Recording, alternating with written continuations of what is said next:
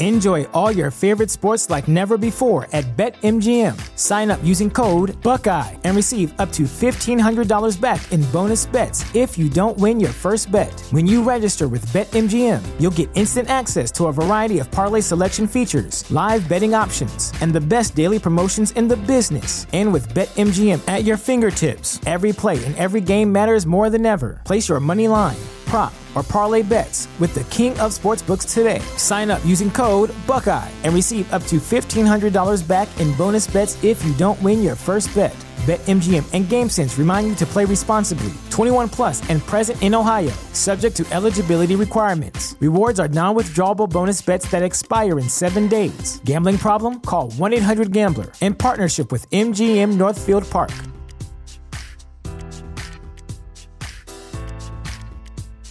Say goodbye to your credit card rewards. Greedy corporate mega stores, led by Walmart and Target, are pushing for a law in Congress to take away your hard earned cash back and travel points to line their pockets. The Durbin Marshall credit card bill would enact harmful credit card routing mandates that would end credit card rewards as we know it. If you love your credit card rewards, tell your lawmakers hands off my rewards. Tell them to oppose the Durbin Marshall credit card bill.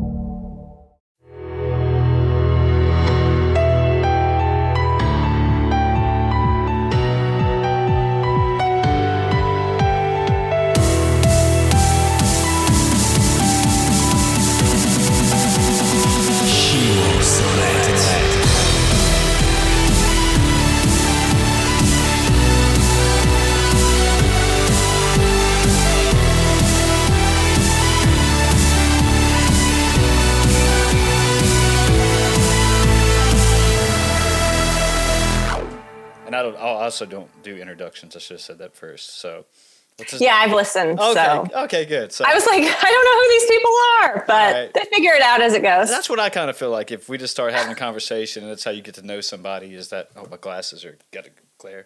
Is that you just start talking and people finally figure it out. But um, we'll we'll start first by getting into your background. You know, I know you've done a bodybuilding thing. You've ran a marathon. You're a hiker. You've got a book. Um, so yeah, let's just put the ball in your court and we'll see where the, we go from there. Okay. Uh, so, so you have what motivated you to get this book going, or writing this book? I guess. Yeah. So my book is called Strong Like Her, um, a celebration of rule breakers, history makers, and unstoppable athletes. It came out last year from Simon and Schuster, and it is a cultural history about women and physical strength. And there were a lot of factors that went into me wanting to do this book project. Uh, I think the first is that I started strength training uh, probably in 2014, 2015. And I had always been athletic and played a lot of sports, but I had never really wanted to be stronger when I was growing up. It just wasn't something that I saw a lot of girls or women doing. And it wasn't something I ever really thought about too much. So when I started to strength train, it really kind of changed my ideas about what I was capable of and what um, what I felt like as I was getting stronger. Um, and I was seeing so many other strong women in the public eye. Uh, American Ninja Warrior was becoming really popular. CrossFit was was uh, blowing up. Um, a lot of people were participating in obstacle course races, and it just felt like on Instagram and um, in other places I was looking, I was seeing a lot more muscularity on women than I ever had before. And that got me thinking about where, you know, how that had evolved, whether maybe it had been cool for women to be strong in previous eras and it was something that kind of ebbed and flowed, or maybe it was something that had been progressing in a linear fashion and we were at the, the peak of it. But I really didn't know. And it was when I signed up for a bodybuilding show that all of this kind of coalesced um, and came together because I started to get a lot of different reactions. Um, on one hand, people were like, "This is really cool. What does your training plan look like? What what does it mean to be in a competition? Uh, you know, why are you turning orange?" And you know, they were very they were very interested in those aspects of it. And then on the other hand, I got a lot of comments like, don't get too big because men don't like that, or don't change your body in a way that's not pleasing to the eye um, or don't get hurt.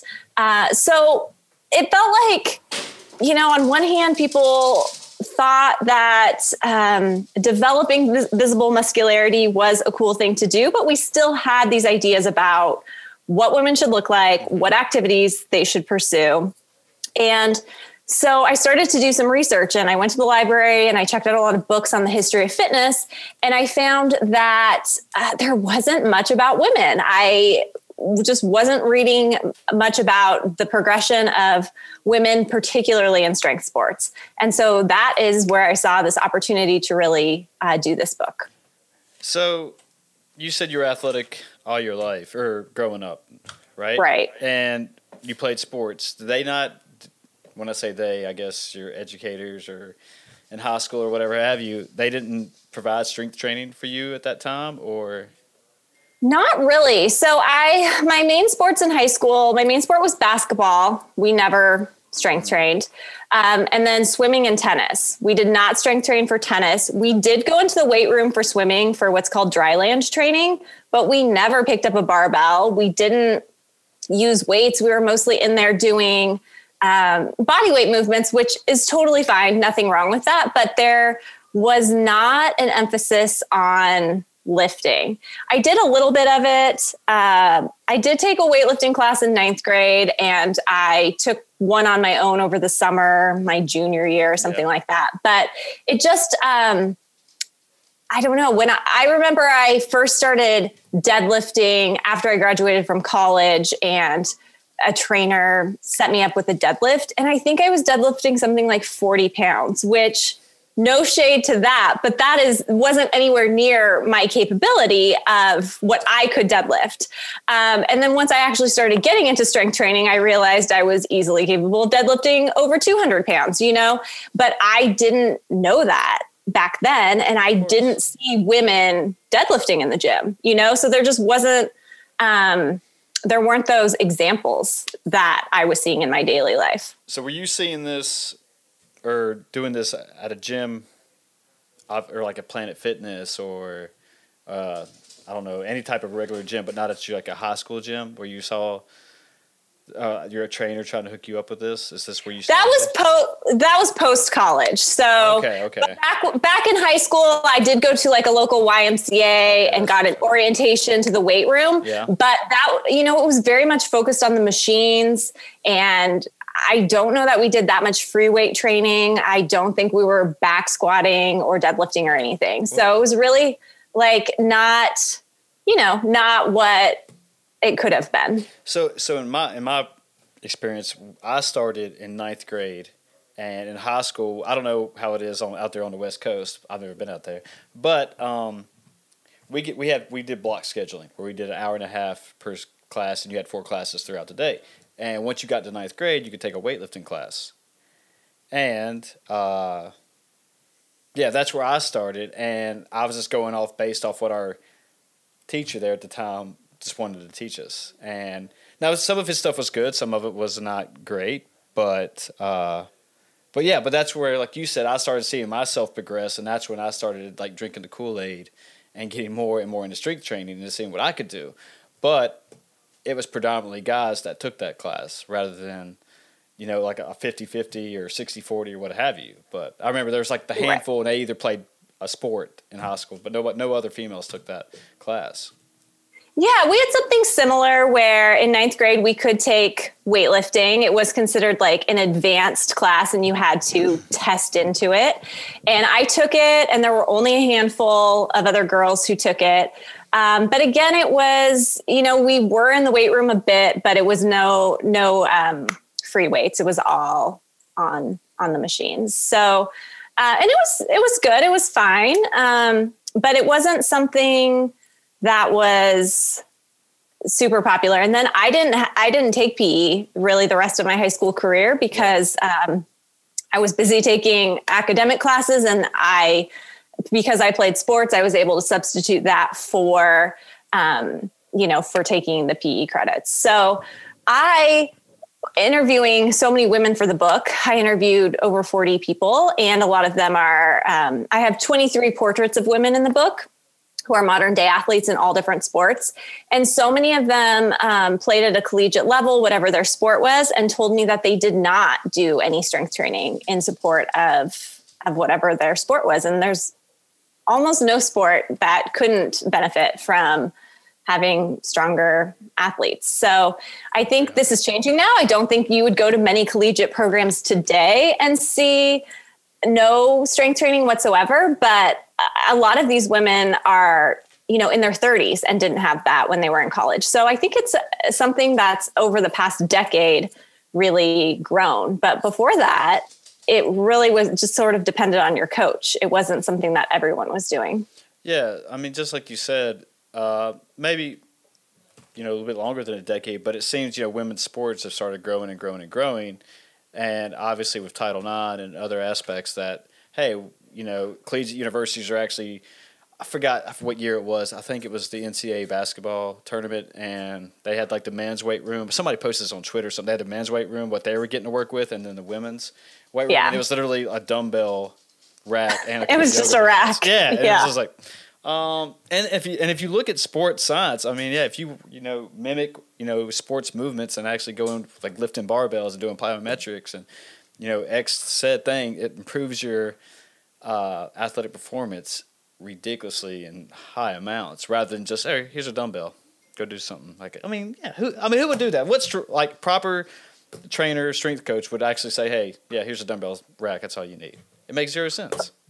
Right. And that was very, I'm so glad that that did get highlighted. And it's sad that it had to be highlighted on social media in order for them to do something about it. But that is how we are making progress is by pointing out how ridiculous it is that these NCAA men's players got this beautiful weight room and the women got a, a single dumbbell rack that probably went up to like 25 pounds. So, yes. Um, and, you know, different sports require different things. Not everyone needs to be maxing out it. And people mm-hmm. do different types of lifts. Some people would really benefit from like the power um, and speed that comes from Olympic lifting, whereas others would need something different. But so it's interesting. It was interesting for me in researching the book to learn about how the different athletes incorporate strength training into their routines based on what their sport of choice is. Uh, but I think absolutely, like the research shows that you know everyone athletically can benefit oh, from yeah.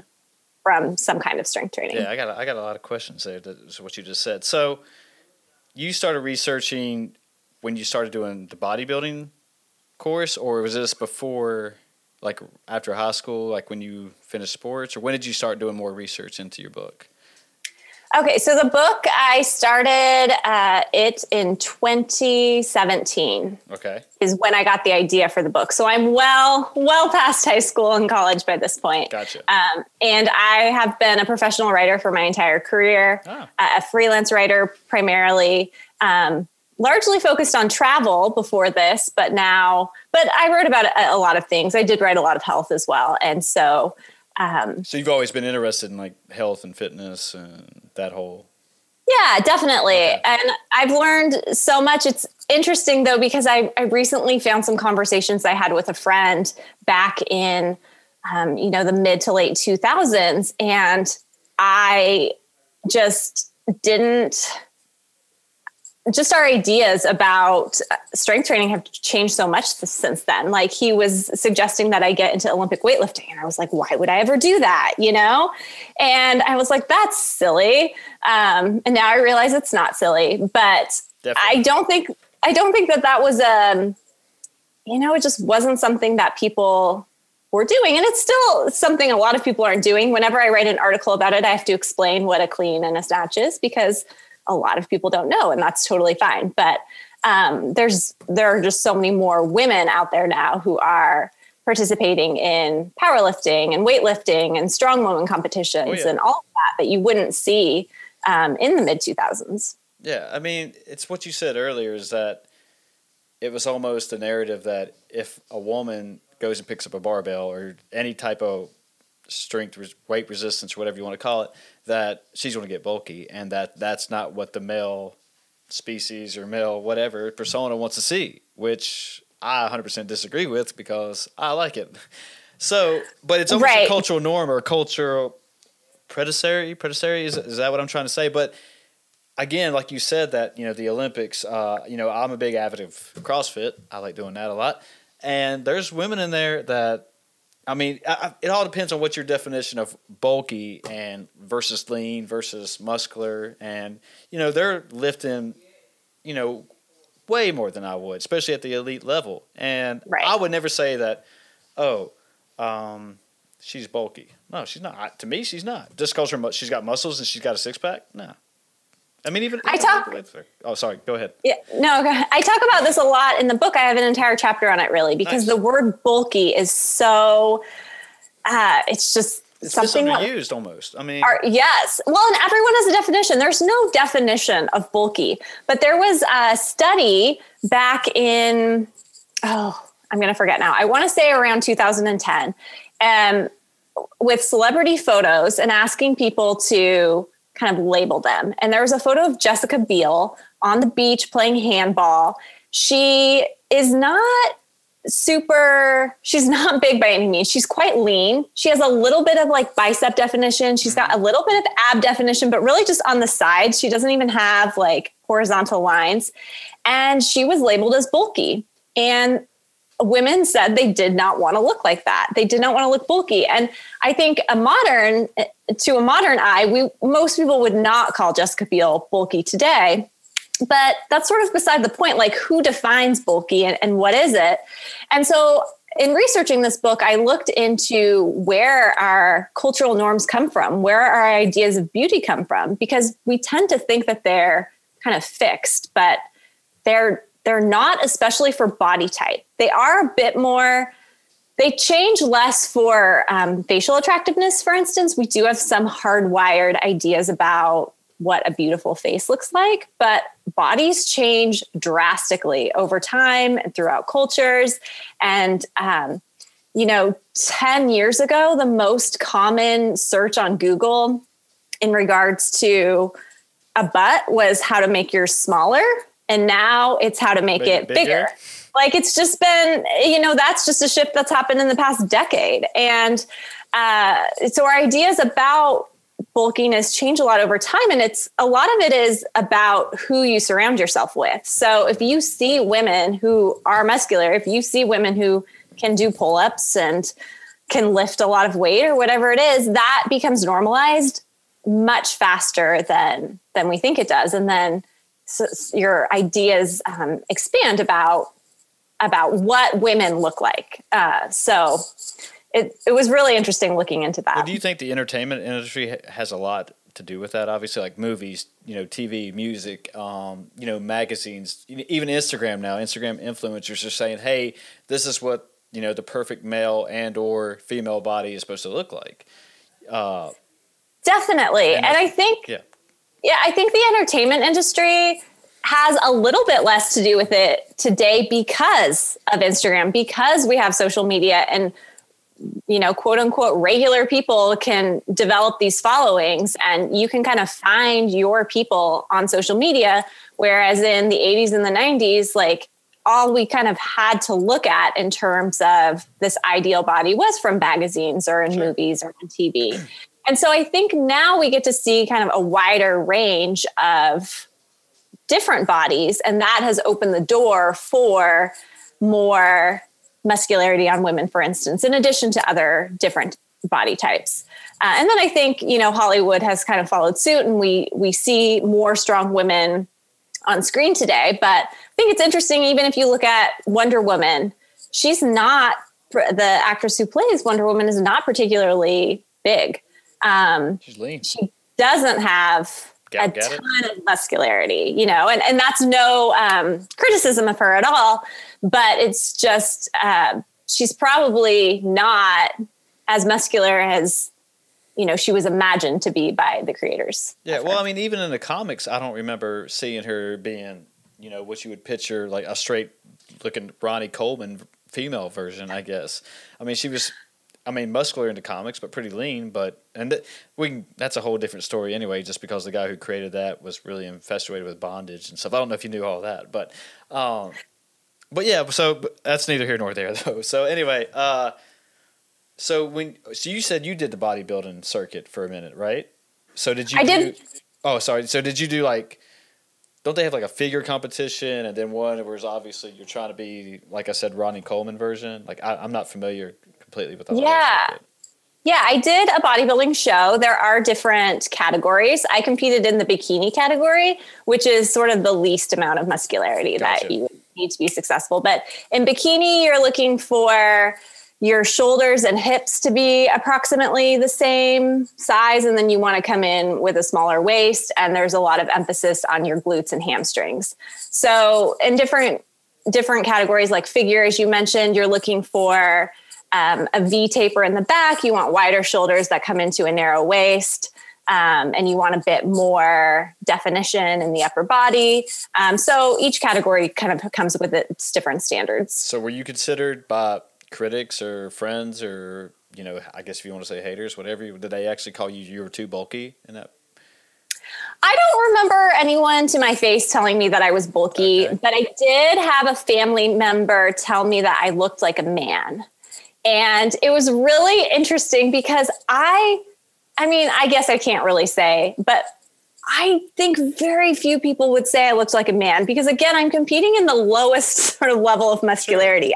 I was pretty small, I was pretty lean at the time, and I just didn't really look like a man. But because, like, you could actually see my delts, I guess I did to him. So, uh, I did get a few comments like that, but they really didn't bother me.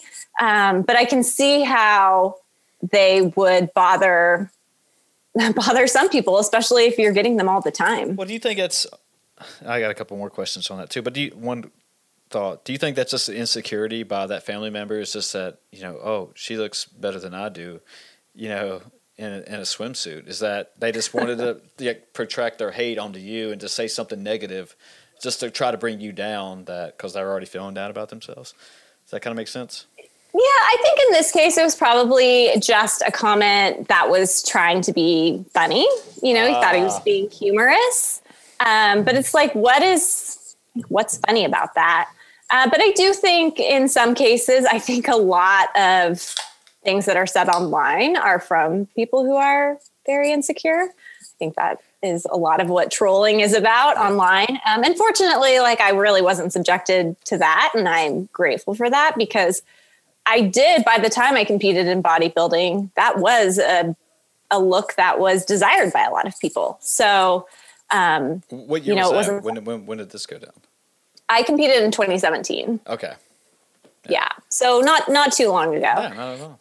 and um, you know, so it was just more sort of there are more people who are familiar with it by that point. Well, I, I've had a couple friends who actually did that, and I thought they called it figure competitions, but maybe it was a swimsuit too. I don't remember. But uh, what spe- did you do a special diet for it? Obviously, you had to to get that lean.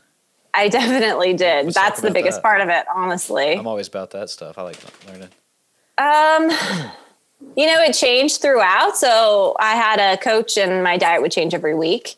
So it's sort of hard to say what it was, I but mean, it was. recording macros. I mean, was it mainly like sixty percent protein, thirty percent carbs? You know. Yeah. So I started on more of a traditional bodybuilding diet like that, like a high protein, relatively high carb, low fat diet, but I didn't really see a lot of progress. So I eventually went to a low carb diet and I ate quite a bit of fat. And um, yeah, I ended up on a ketogenic diet at the end. And uh, I would be told what to eat Mm-hmm. um, and when, at what intervals. I think I usually ate two hours and 40 minutes apart. makes sense. Um, and then toward the end, and I had a certain amount of water I had to drink every day. That was really challenging at the beginning. I think I was drinking like 140 ounces of water, which was way more than I was used to. and I, uh, at, I did start intermittent fasting too um, toward the end of the training. So I would do fasted cardio in the mornings, and then I would eat, and I would train weights later in the day.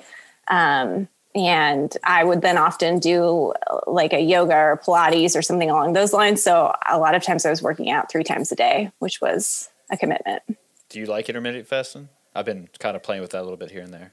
I do. Once I get into it, it's pretty easy for me. I I always like when I was growing up, I never ate breakfast. Um, and so I guess I was kind of I was unknowingly intermittent fasting all throughout my childhood.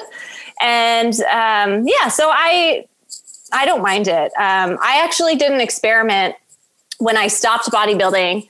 I started uh, like I had done a 10,000 meter row while I was fasting, and because it was just what my gym was doing I've that day. I've done that. It's uh, Yeah.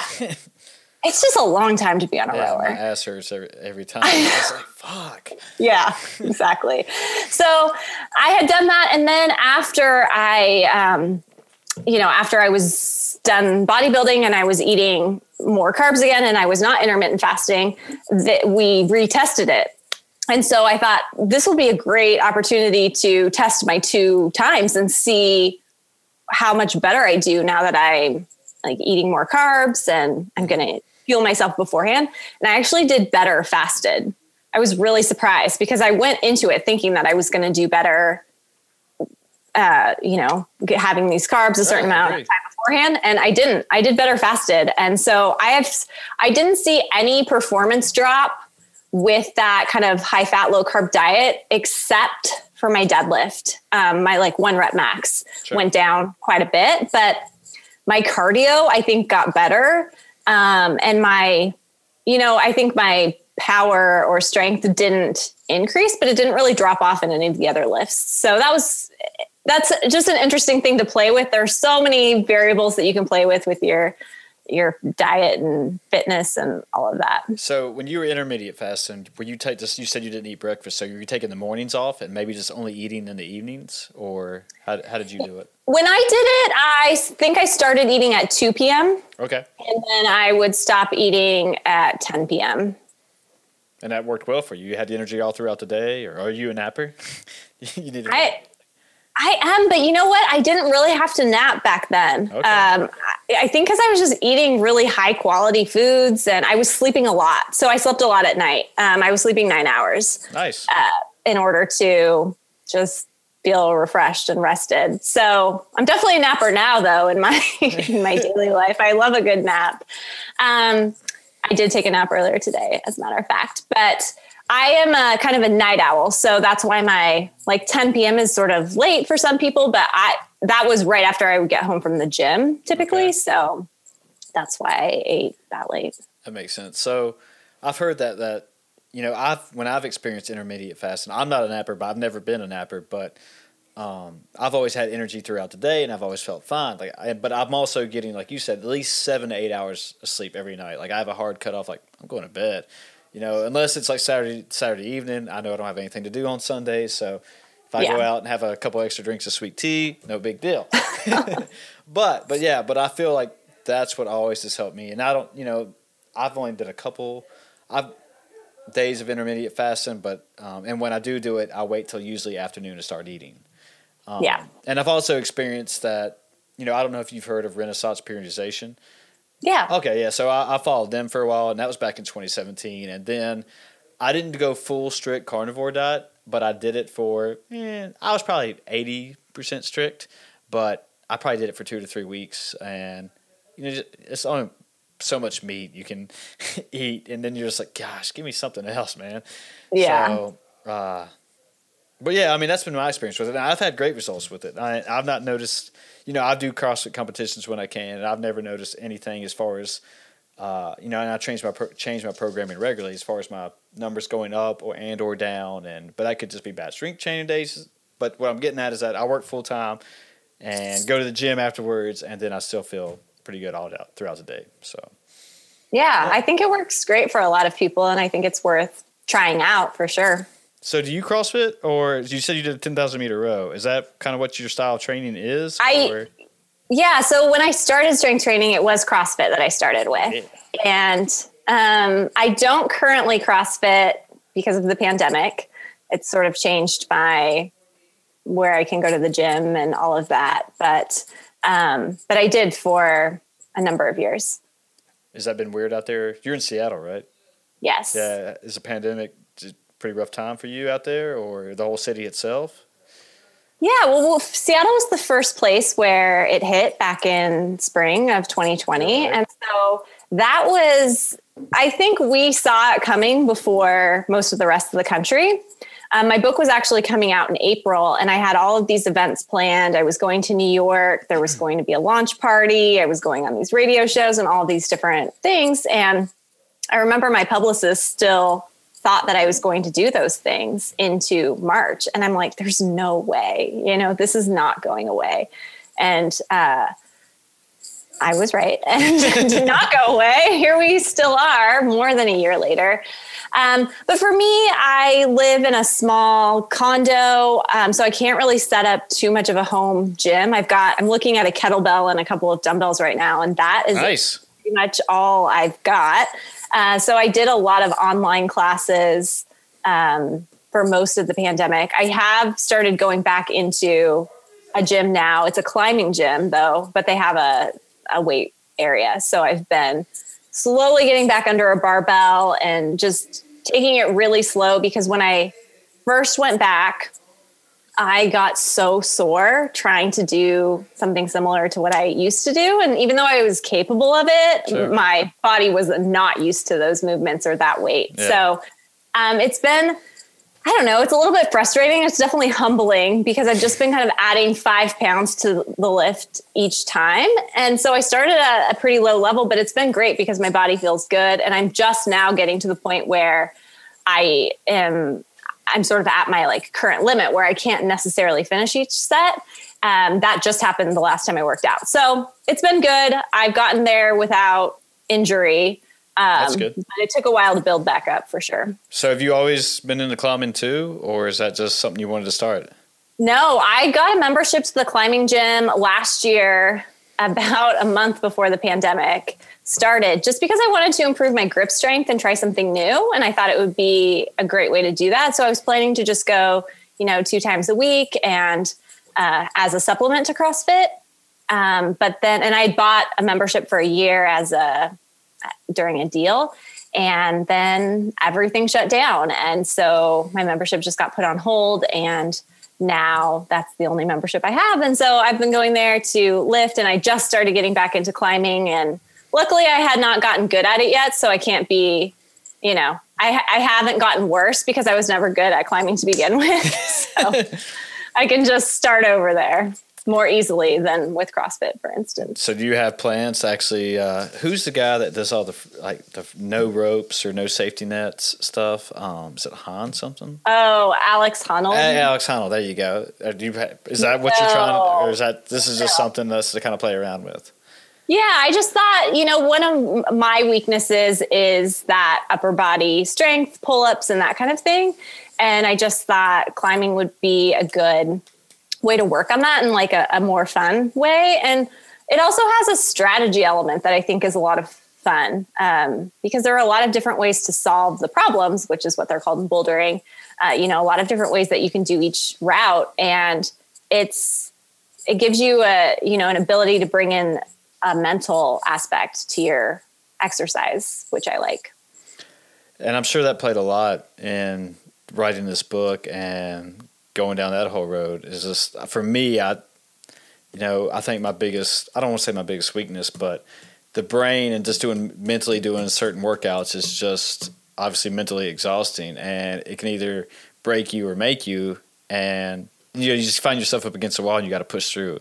I don't know hope that's kind of making sense. But like, I just I, I, respect, I guess, like when people who actually write books is that it's something I feel like I can never sit down and get through it and finish one. And I have the utmost respect for somebody like you who can. Uh, so when did you find time and like was it mentally exhausting trying to write that book and how long did it take and all that good stuff? Did you ever get writer's block? That's one thing I'm always interested about. Yeah, lots of good questions yeah, there. Sorry. So um, I had one year to write the book. I had a book deal from Simon and Schuster, so I was on a timeline, um, and it really became my full time job pretty much during that time. So I didn't have to kind of fit it into my schedule, I guess, because writing is my job. So mm-hmm. it was what I was 100% focused on. I did try to freelance a little bit on the side, and then I ended up just kind of Wait, so let, let, let- I don't, I don't want to cut you off, but what is freelance? Is that just writing whatever you feel like at, the, at that moment, or So freelance just means I don't have an employer. I'm self-employed Okay. and I write for a variety of publications. okay?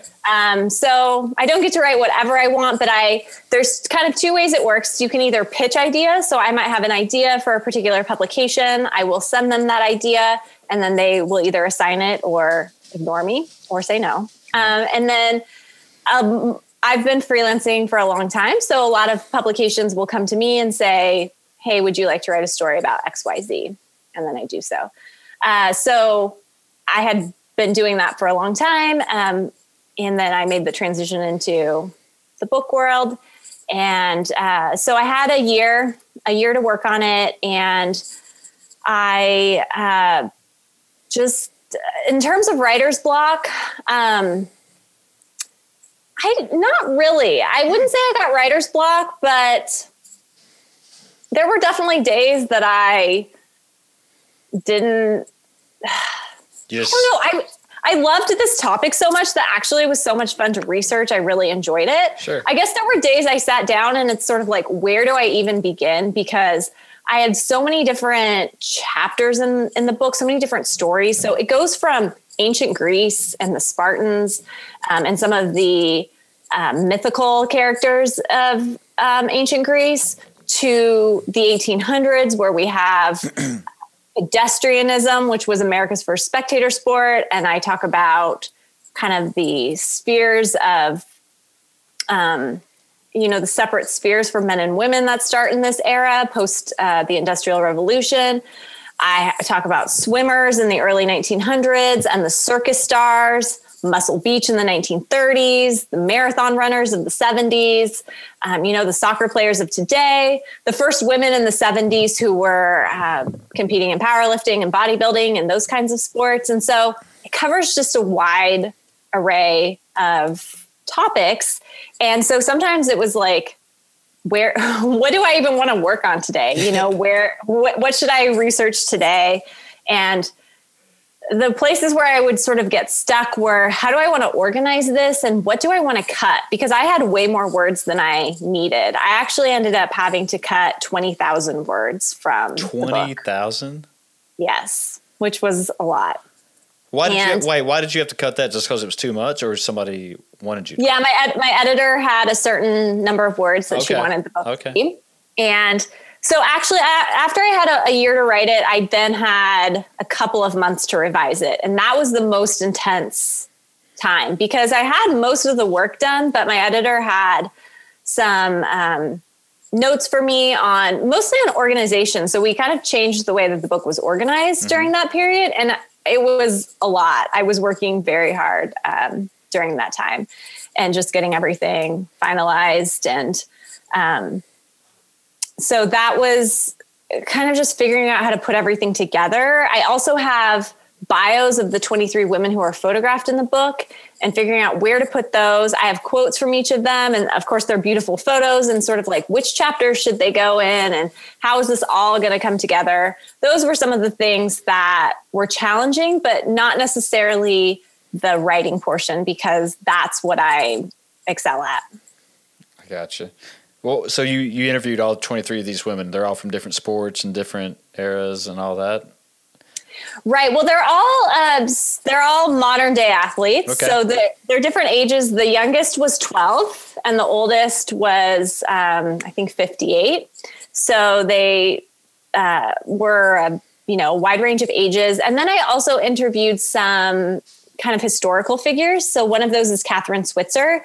She ran the Boston Marathon in 1967 and is the first woman to do that with numbers on. And there's an iconic series of photos of one of the race organizers trying to pull her off the course. And so it was really great to have a chance to talk to her because she she went on to get uh, to really be a trailblazer in women's running, and she won the New York Marathon.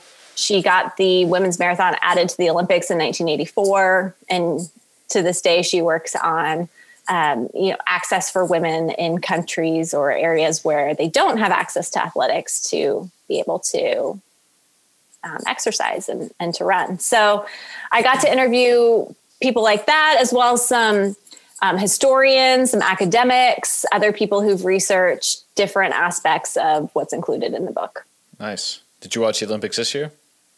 I watched about 12 hours a day. So you were hardcore. I'm a hardcore Olympics enthusiast. I have loved the Olympics ever since I can remember. In Salt Lake City in 2002, the Winter Games, I actually was a torchbearer. So I got to run oh. with the oh. torch, which was pretty cool because I was in okay, high school. Fancy.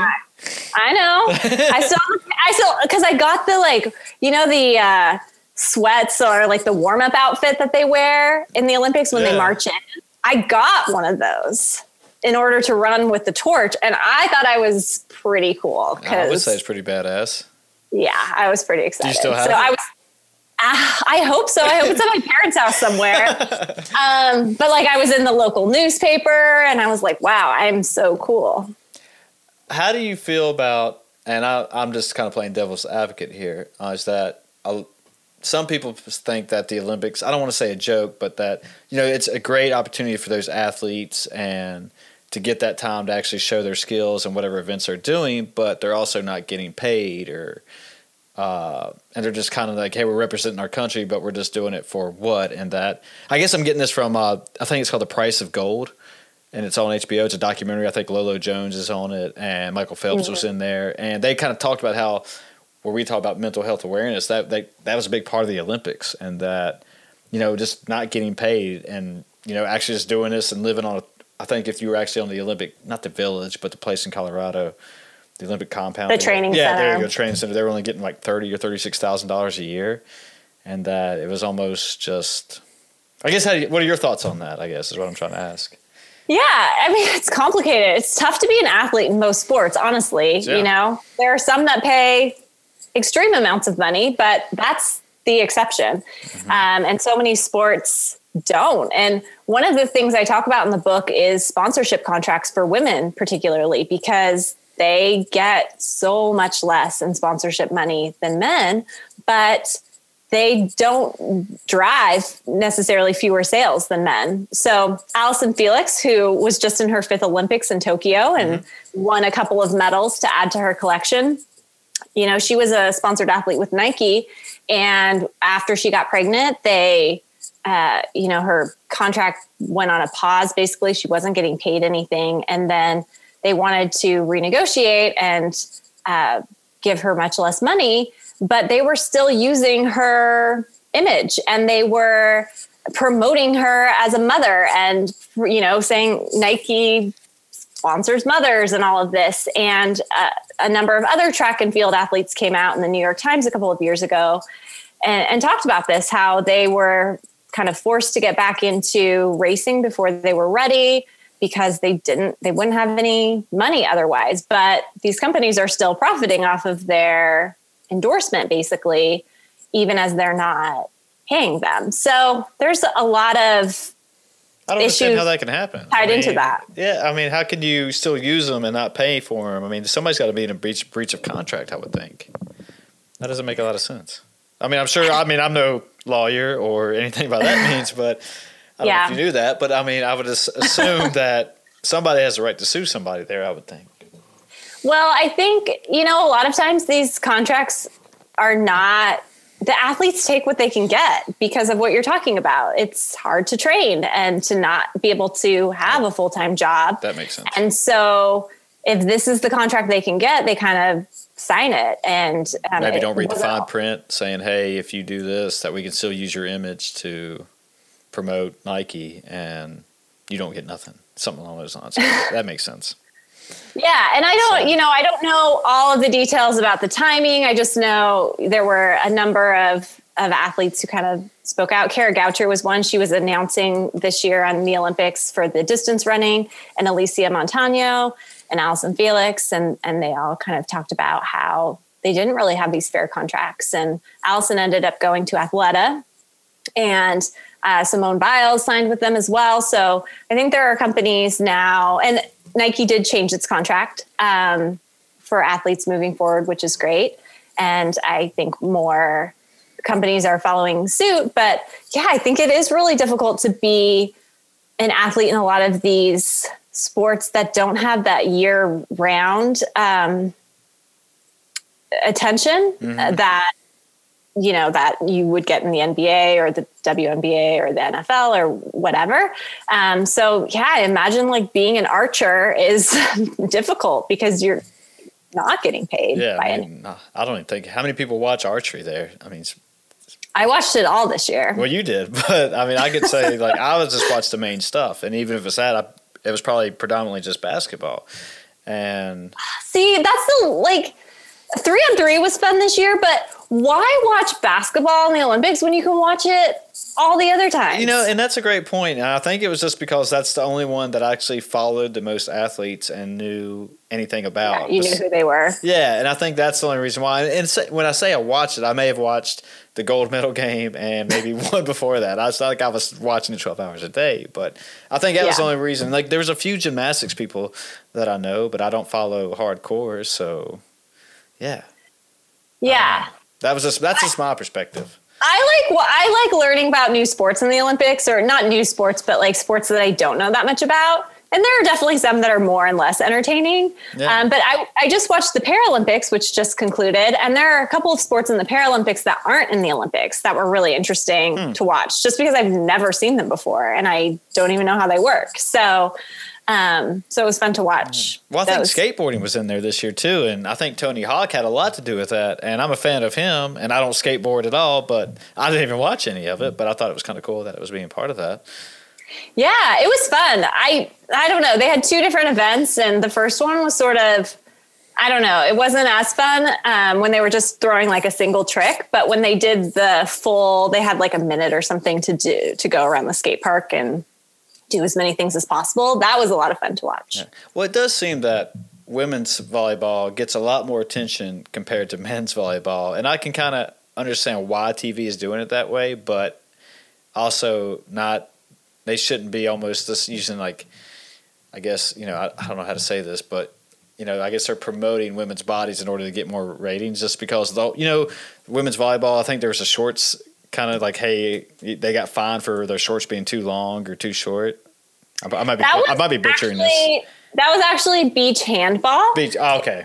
And it, that's not a sport in the Olympics, but oh, a lot of people made a lot of it's it's okay because it happened right before the Olympics, and a lot of people made comparisons to beach volleyball because there is a maybe that's what I'm getting confused on. Okay. A uniform thing, but they are now allowed to wear. They can wear shorts um, or bikinis. They sort of have a choice. Um, it was so hot in Tokyo this year that, of course, they most of the teams went for as little as possible because it was so hot. But I mean, is that just? I always thought that was just one of the rules that hey, we want the women to wear the shortest shorts that they can, just because for ratings. Yeah, exactly, ratings and views.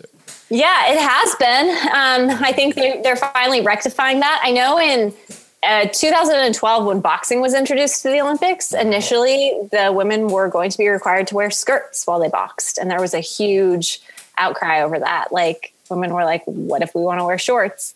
Um, and they finally relented and allowed women to wear either shorts or a skirt.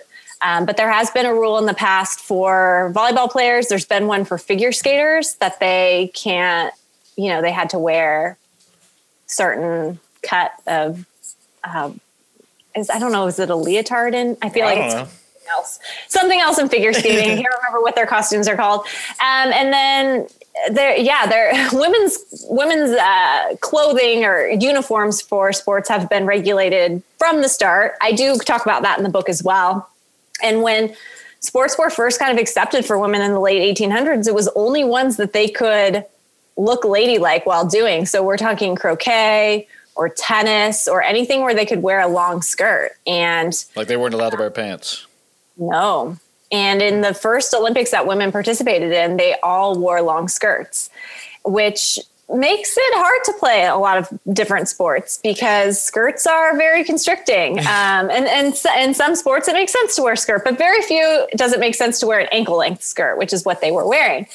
Um, so it's really interesting because when bicycling became a big craze in the 1890s, uh, that is what kind of led to uh, clothing reform for women because they were getting into cycling and they realized they couldn't cycle very well with these long skirts and with these corsets. And so they started to uh, bring the hemline up a little bit.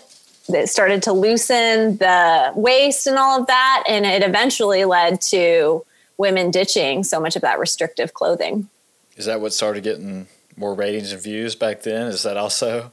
Well, there were there wasn't anything I, I know, back then. I, exactly, but we're like they I guess they started noticing more attention from the opposite sex, or just there were. Let's keep it going.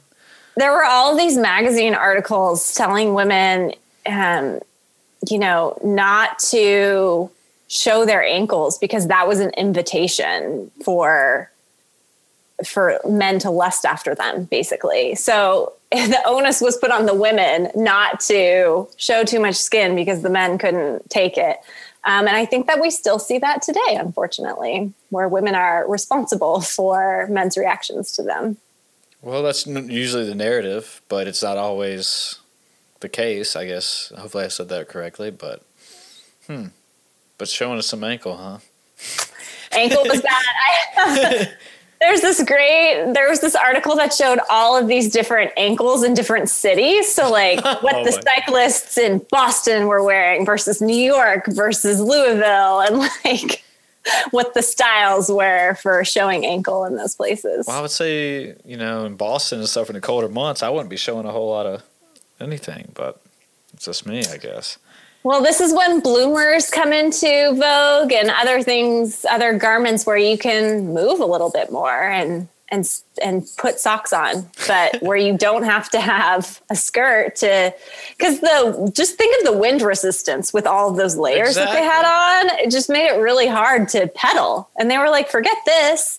And the, the bike was super exciting for them because for the first time, women could go somewhere without a chaperone. They could get exercise. Yeah. They could, you know, meet friends. And well, they, it really.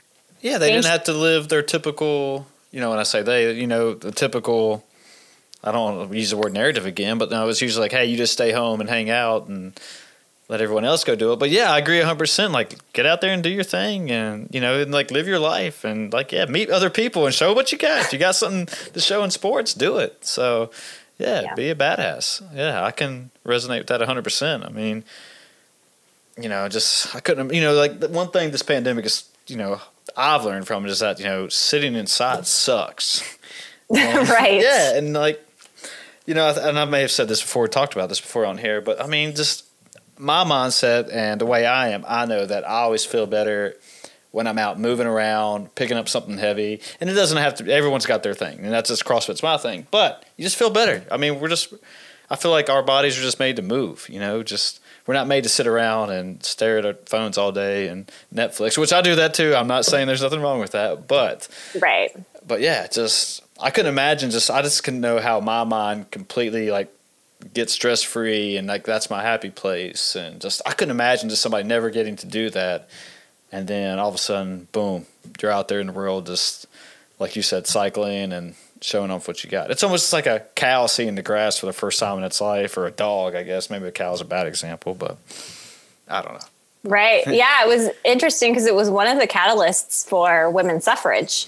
Once they got that little taste of independence of riding a bicycle they were like uh, we need some more rights around here. So it it went beyond just um, you know being able to move their bodies, which of course is very important. But that's one of the things that Strong Like Her makes connections between is physical strength and all kinds of other strengths like mental and mm-hmm. emotional mm-hmm. and all of that.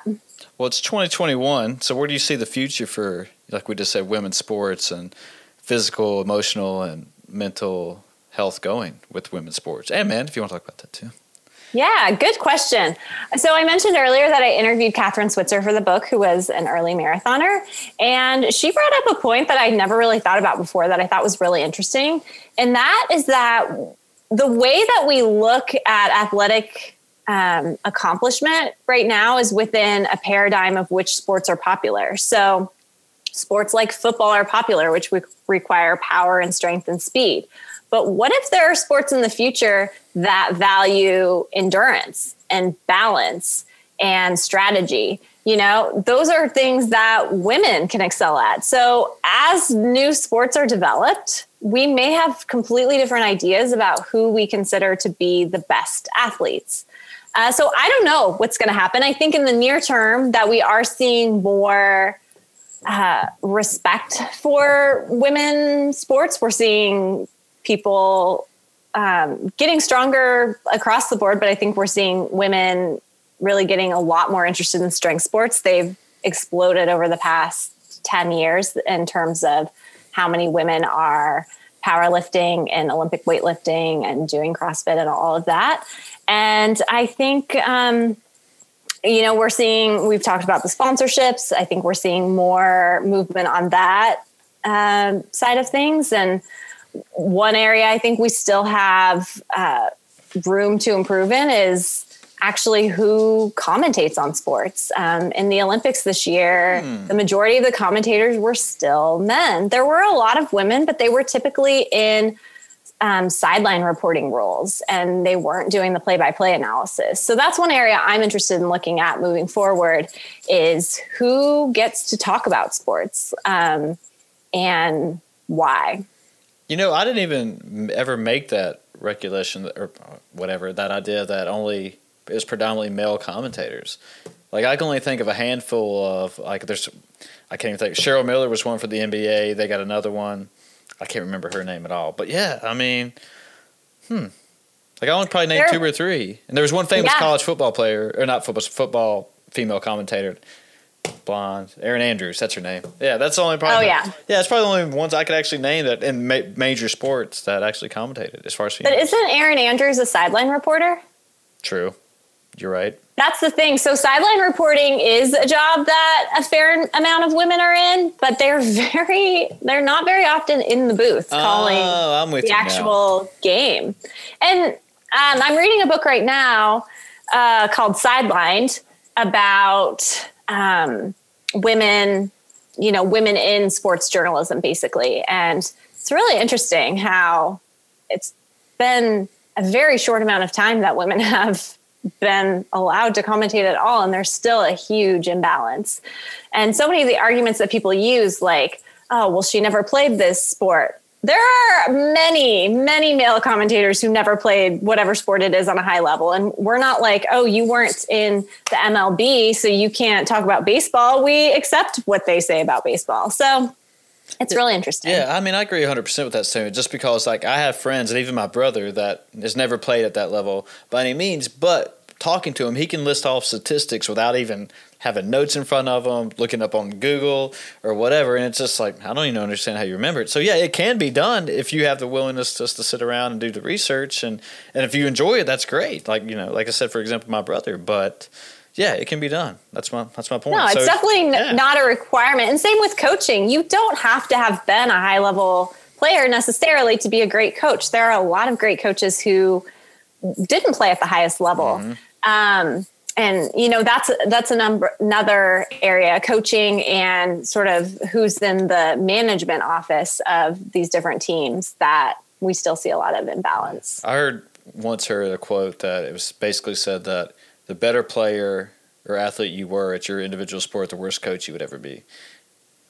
I think that's kind of true. I mean, I I remember once I went surfing in Costa Rica. I'd never been surfing before, and this was a mistake. But I just went out with this guy who was recommended by someone at my hostel, and he was a great surfer.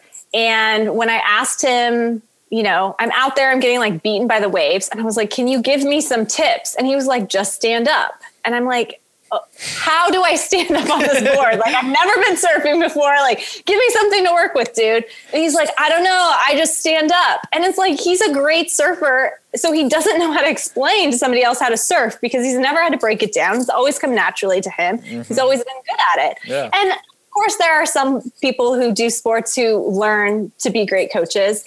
But I think there is something about sometimes when you're really good at something, it doesn't mean that you can teach other people how to do it. Yeah, no, I agree 100% because, you know, you know, I coach a couple classes across for a week or two and that I think coaches need coaches, and that I always learn from other coaches. And if you sit around and do the work, and like you know, not everybody learns the way you think that they learn. As far as be verbal, you know, you're showing a demonstration, or you're kind of doing both at the same time. But say if I'm teaching you like uh, clean and jerk, for example, you're not going to get it just from me. Like, hey, just do this. You know, people need more. Right. Yeah, and that's one thing I've learned as far as my little coaching career I have, if you want to call that. So, but yeah. Definitely, and everyone. And when this, we're getting off topic now, but That's okay. When have you heard a cue from a coach that suddenly like clicks in your head, and you're like, "Oh, that makes sense," whereas your other coach has been trying to tell you the same thing in different words for a while, but someone else just says it and like makes a different, you know, metaphor or whatever it is, and you're suddenly like, "Oh, yes, I get it now." So everyone benefits from different approaches, and good coaches know how to uh, Uh, you know use different approaches for different athletes and that's not necessarily correlated with having been one of the best yourself have you ever seen a movie Forgetting Sarah Marshall yes with Paul Rudd? He's trying to teach. I forgot the other guy's name, but he's trying to teach him how to surf, and he's like, "Hey, just do more. No, do less. No, you got to do something." that kind of reminded me of the story you just told me. So, and he's trying to teach oh. him. It was terrible. I came back with just they were also supposed to bring a rash guard for me and they didn't. Oh. so i just came back. My entire stomach was um, Oh. just like cut up from the board. And it was i remember it was christmas time when i came back and i like it hurt to have a shirt on because i was all torn up on my abdomen. So So- anyway good times. But i did okay i'm not going to say this is why, but I later tried surfing again in Tofino, where there is a surf school run by women, and I got it. I stood up multiple times on the board and rode Nice. some. I'm not going to say it was because women were teaching me, but it might have been because women were teaching me. Hmm. I like that. Well, you, you did it though. So, is that the Yeah. only two times you've uh, surfed? Yes, I've only done it twice. Oh, you didn't keep the party going after the, you learned to stand. didn't. Is it No, fun? I've I- never done it. Like, It was fun. Yeah, I enjoyed it. Yeah. I mean, it's kind of scary. Like they, I have a healthy respect for the ocean, which I think everyone should because the ocean can do whatever it wants. Um, so I agree. I think um, one of the chapters in my book actually talks about the early long distance swimmers who were out in the ocean, who were, of course, supposed to swim in skirts at the time. You were supposed to swim in wool skirts and Wool um, skirts. yeah, wool or flannel was what swimwear was made of back then because it insulated from the cold, but it's not super buoyant. So uh, it was very hard for women wearing long skirts. Plus, they had booties on. They had blouses that had like big puffy sleeves. They wore like a cap, like a hat kind of thing. And um, so a lot of women didn't want to learn how to swim because it was dangerous just to get in the water with all this stuff on. And so I talk about this in the book because it led to a tragedy. Women didn't know how to swim. And so those early swimmers who were kind of bucking the norms and wearing male swimsuits, um, they were really daredevils. Like they were really out there doing something very different because swimming in the ocean is serious and going against what um, what those cultural norms were was serious too. So they were pretty badass. Yeah, definitely. I mean, so swimming in open water and compared to a swimming pool is a completely different ballgame. so different. I mentioned I swam in high school, and that was, Yeah. um, you know, one of my main sports. And I did a triathlon a while ago. That was in open water, and I really didn't practice in open water beforehand because I was a pretty strong swimmer in a pool. And I was like, I got this. And then I got into the open water, and I was like, No, get me out of here! This is horrible. Like people are kicking me in the face, and it's totally different swimming in those waves than when you're uh, in a pool. Yeah, so you got pretty humbled there. I've had my. I did get humbled. I totally got humbled. And one of the women in my book is a long distance swimmer. She uh, has swum. She's in the Guinness Book of World Records for swimming no um, big deal. on six continents in 16 days. Oh, Uh, a marathon on each continent, I should say. Um, Okay. and she's also she's done the seven ice miles challenge, which is when you swim on all seven an ice mile on all seven continents, and an ice mile is like freezing water. And anyway, she's incredible, and she's really inspired me to think about trying some kind of open water challenge because I just think it would be mentally difficult and I'm attracted to that, but it's hard to coordinate. You need to have people out there with you. You can't just jump into the ocean and see what happens. So you're attracted to doing things that are tough for you? Is that what you're saying? Yes. I like that. Yeah. It's always, fun. Yeah, because you know you don't want to take always the easy road. That if you take the harder road, you kind of find out. We talked about this maybe a little bit earlier, but you find out what kind of what you're made of, and you know what you know. That's one argument that when people who do CrossFit is that, you know, say we got 50 box jumps to do or whatever, X that thing. You know what I'm talking about, 10,000 meter row, like we talked about earlier. So after you do something that like that, regular life almost just comes to be easier. You know, somebody flicks you off going down the road because you may or may not have cut them off or whatever, and you're kind of like, all right, whatever, fuck it, no big deal. So yeah, I mean, I agree because like well, that's one thing that also this little fitness and journey, if that's what you want to call it, that I'm on, has taught me is that oh yeah, you know, don't always have to take the easy road. You know, take a harder road and find out what you're made of, and you know, you actually learn a lot about yourself, or I have anyway, and that's been my experience. And that might be generalizing, but No, absolutely. And I think that goes back to what we're talking about with the connection between physical strength and other types of strength. Like you you do build up that mental strength by go, learning that you can take on these challenges. And I think there's a saying in CrossFit like um I'm trying to think of it. It's something like I hate you, I hate this, I'll see you tomorrow kind of thing where you're just like this was horrible. There was nothing about it that I enjoyed and yet I will be back tomorrow to do it again because there is something about being able to do those terrible workouts and get mm-hmm. through them, especially together, and then, you know, try it again. Yeah, I mean that's like you, when you said together. I mean, you know, I've met some of my best friends just through this whole CrossFit thing, and I mean, it doesn't have to be CrossFit; it can be any, what anybody's doing. But you know, you when you're you know taking grenades there in a trench, you know, working out with other people around you, and they're all you know, hey, it sucks. You know, it sucks for them too, but it, it creates a new bond. I mean, yeah, Definitely. I mean, I think that's a lot of why CrossFit has been so popular is because it does create that community and people are looking for that kind of community. This, I mean, this kind of just hit my. I don't know why my brain just thought of this, but do you know who Wim Hof is? Yes. Okay, yeah. So like his breathing techniques, and I guess I was going to mention this earlier. Why it just hit me now, but him do like putting himself through these, like you know, I think he swam underwater for X amount of distance, and I think he's got a world record for that. And but just putting himself through stuff like that is just, I mean, something I would like to build up to maybe one day. But but yeah, and just the way his breathing techniques that he teaches, if that's a real thing, and how he releases something in his brain. I don't. I think it was DMT, but I could be wrong on that. But releases something in his brain that way he can keep going. So that's pretty badass. Yeah, for sure. I'm I'm not there yet, but I agree 100. percent Me neither. maybe, one day. Yeah, maybe one day in the next 20 years, if we're still here, and maybe with CRISPR technology, maybe change a few genes or something. But who knows? Um, Haley, we did over an hour. Um, Here we are. I, I- st- I still have things to say.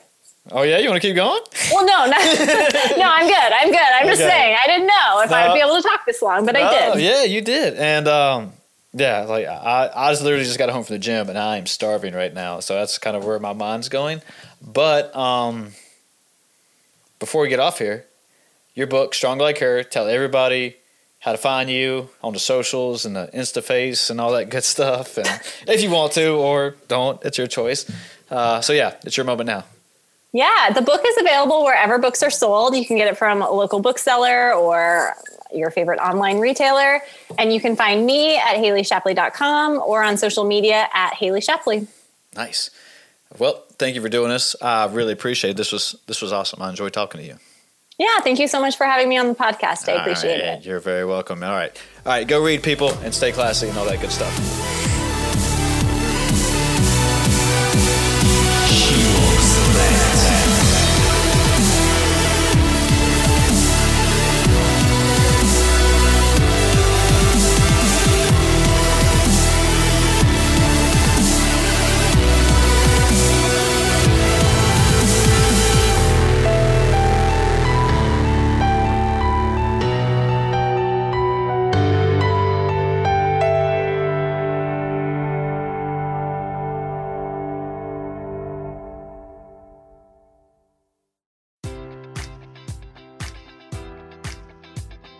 Enjoy all your favorite sports like never before at BetMGM. Sign up using code Buckeye and receive up to $1,500 back in bonus bets if you don't win your first bet. When you register with BetMGM, you'll get instant access to a variety of parlay selection features, live betting options, and the best daily promotions in the business. And with BetMGM at your fingertips, every play and every game matters more than ever. Place your money line prop, or parlay bets with the king of sportsbooks today. Sign up using code Buckeye and receive up to $1,500 back in bonus bets if you don't win your first bet. BetMGM and GameSense remind you to play responsibly. 21 plus and present in Ohio, subject to eligibility requirements. Rewards are non-withdrawable bonus bets that expire in seven days. Gambling problem? Call 1-800-GAMBLER. In partnership with MGM Northfield Park.